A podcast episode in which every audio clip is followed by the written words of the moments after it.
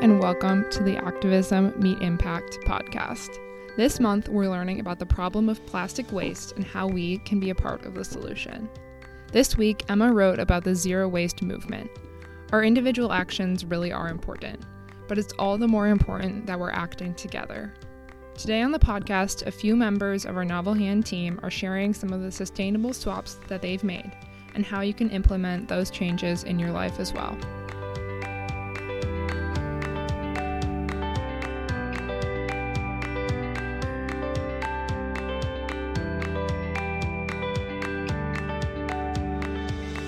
Hey, my name is Grace Adcox. I'm the Refugees and Migration Editor for Novel Hand and also contribute to a lot of different topics. Outside of Novel Hand, I just finished my master's in political science at Vanderbilt, where I study refugees, um, and so I'm on the job market right now. But I have been trying to reduce my plastic consumption for the last few years. Um, it kind of started from me working in the greenhouses actually at Vanderbilt um, as an undergrad um, and thinking more critically about how I engage with the environment and, um, you know, whether that meant that I reused my Starbucks cups for propagating plants or, um, you know, participating more thoughtfully in recycling programs. That's really what has driven me to start um, thinking more critically about my plastic consumption. And I have to say, like, I would love to to say that I've been entirely successful, but there are a lot of challenges. One of the things for me that's really stood out is learning more about the seven main types of, of plastics.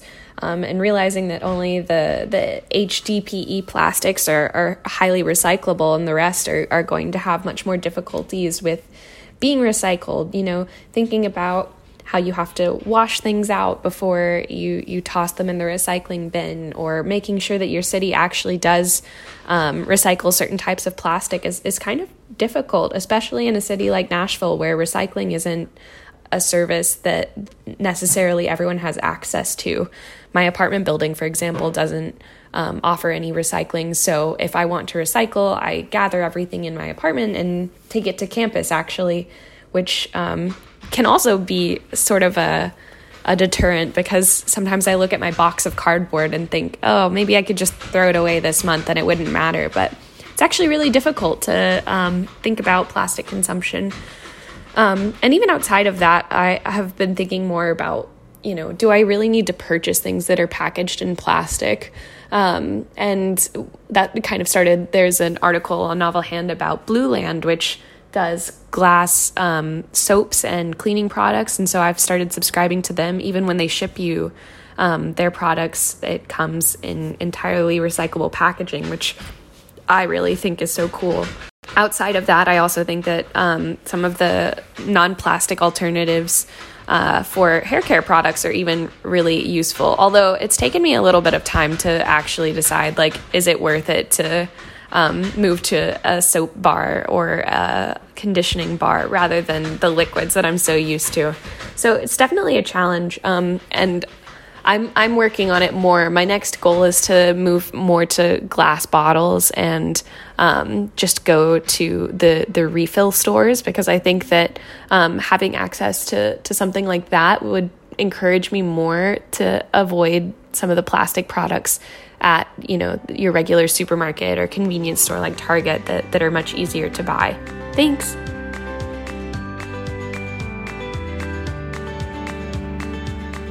Hey, my name is Emma Fagan, and I am the Environment and Sustainability Editor here at Novel Hand. Outside of Novel Hand, I'm also an undergraduate student at Vanderbilt University, where I study earth and environmental sciences and political science. I think my journey with plastic waste has been kind of a lot of ups and downs. Um, growing up, I was always inspired by my mom, um, just because the local grocery store we shop at has always incentivized bringing reusable bags. So, growing up, we always shopped with our own bags. We never really used plastic bags unless it was absolutely necessary. So, my mom keeps extra bags in the car all the time. That's just what we do and remember to do at the store. Um, lately, though, it's been a challenge because our state has banned single use plastic bags. And so remembering those same reusable bags when you go to buy clothing or something that's not a grocery store um, can be more of a challenge because we're not automatically used to that. It's kind of more of an autopilot feature. Um, additionally, when I went off to college, you know, I brought a couple reusable bags with me, but I didn't have a car to keep them in. Um, and so they would sit in my desk and I'd go to the store and then only when I was checking out realized that I had forgotten them in my dorm room. So I think the biggest challenge for me um, in trying to reduce plastic waste consumption is just remembering. Often, if I'm, you know, out and about at a restaurant and someone hands me my drink and they hand me a plastic straw right there with the drink, I grab it and then only seconds later realize, oh, I didn't need that plastic straw. um, so I think it's a lot of training myself or retraining myself, I guess, um, to develop those new habits of relying on reusable and sustainable um, tools like bags and straws and not um, just kind of autopiloting and going for what is handed right there to me. Um, additionally, I think incentives like plastic bag taxes, um, straw bans, or having straws available upon request for those who do need them are very good incentives because you know having that extra five cents or would you like a bag for five cents um, having people ask you that at the checkout is always a little bit of a stop, a moment to stop and check yourself and go, oh, no, not really. I don't really need a bag, do I? And so you can just, you know, carry your items out or remember that you had a reusable bag sitting there in your purse and go ahead and reach for that. Um, but yeah, I think just being a college student has definitely led me to realize how much plastic I have to rely on, um, or at least I feel like I have to, just because everything is so temporary um, when you're you know a college student bouncing around from dorm to dorm every year um, always moving and on the go and never really having time to or at least even access to um, ways to use reusable drinkware or reusable straws or bags and things like that. Yeah it's just usually been a process of retraining my brain to rely on reusable things again. I think overall, though, the most inspiring thing for me is just the people who I live with um, when other people around me have sustainable habits um, or habits that, you know, ways they've gone zero waste in their own lives already, I'm able to see that and adapt to it. So, you know, my roommate this summer, we lived really far from any sort of coffee shop or smoothie shop. So anything I had made had to be made at home.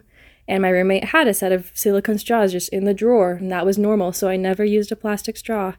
Um, over the summer that I had to dispose of. I just always made my own drinks at home and took them to work with me. And um, if I wanted a smoothie after a workout, I could do that too.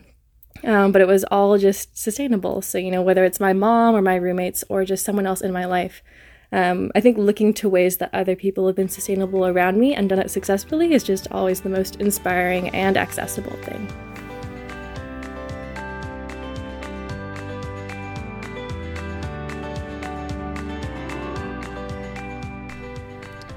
All right. Hey, everyone. I'm back. It's Alexa. You know me as the founder and editor of Novel Hand.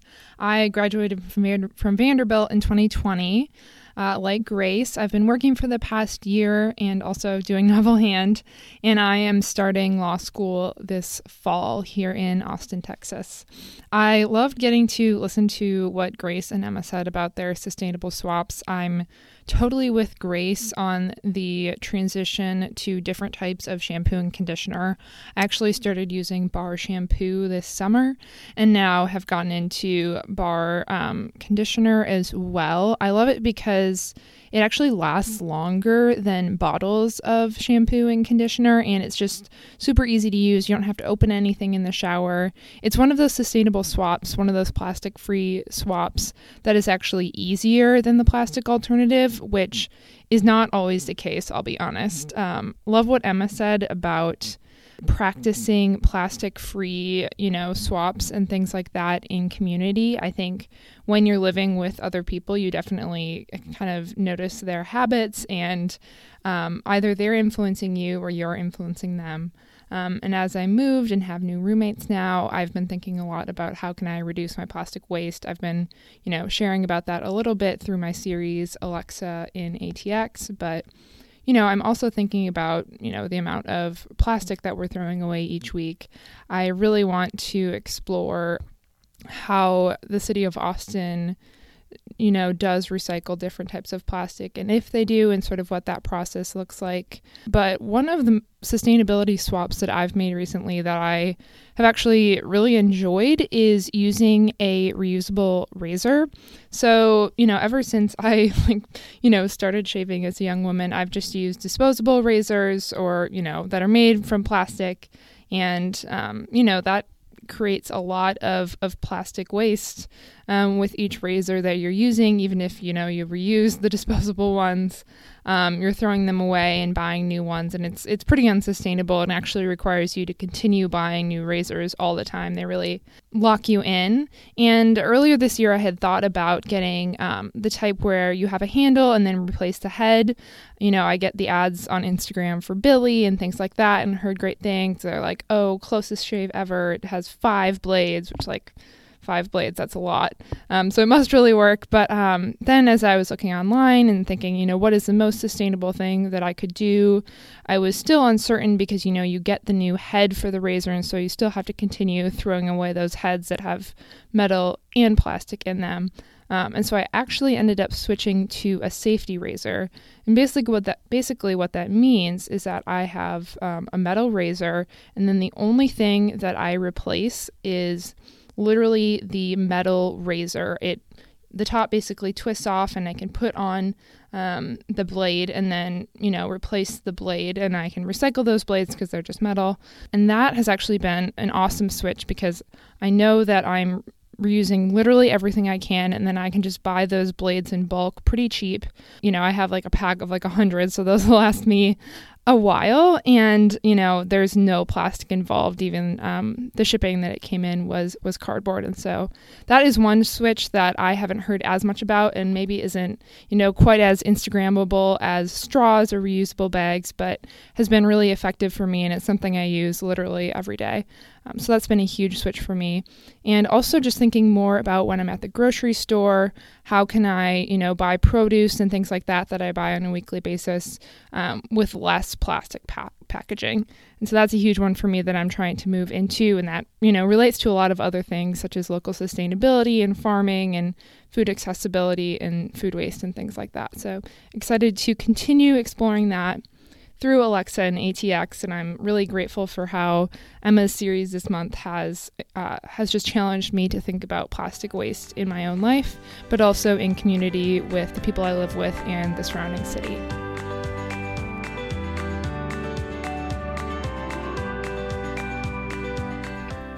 And that is the end of today's podcast episode. Thank you so much for listening. Um, I hope you learned something from this episode and can take that into your own life as you're thinking about your practices and how you, you know, maybe contribute to plastic waste. If you learned something from this episode, we hope that you will follow, subscribe, and rate us five stars on Apple Podcasts. Um, give us all those good reviews so that other people can learn from us as well. If you're looking for more ways to reduce your plastic waste, I would highly recommend heading over to www.impactful with two. We have a few impact buttons there that will give you other ways to reduce your plastic waste, including two apps that help can help you track your plastic waste, um, learn more about uh, plastic recycling in your area, and then also be a part of that larger scale change so that plastic isn't even being produced and added to the environment in the first place. So you're really going to want to check that out if if this has piqued your interest and if you want to learn more and continue, you know, integrating this into your own life. Thanks so much and check back next Wednesday for a new episode.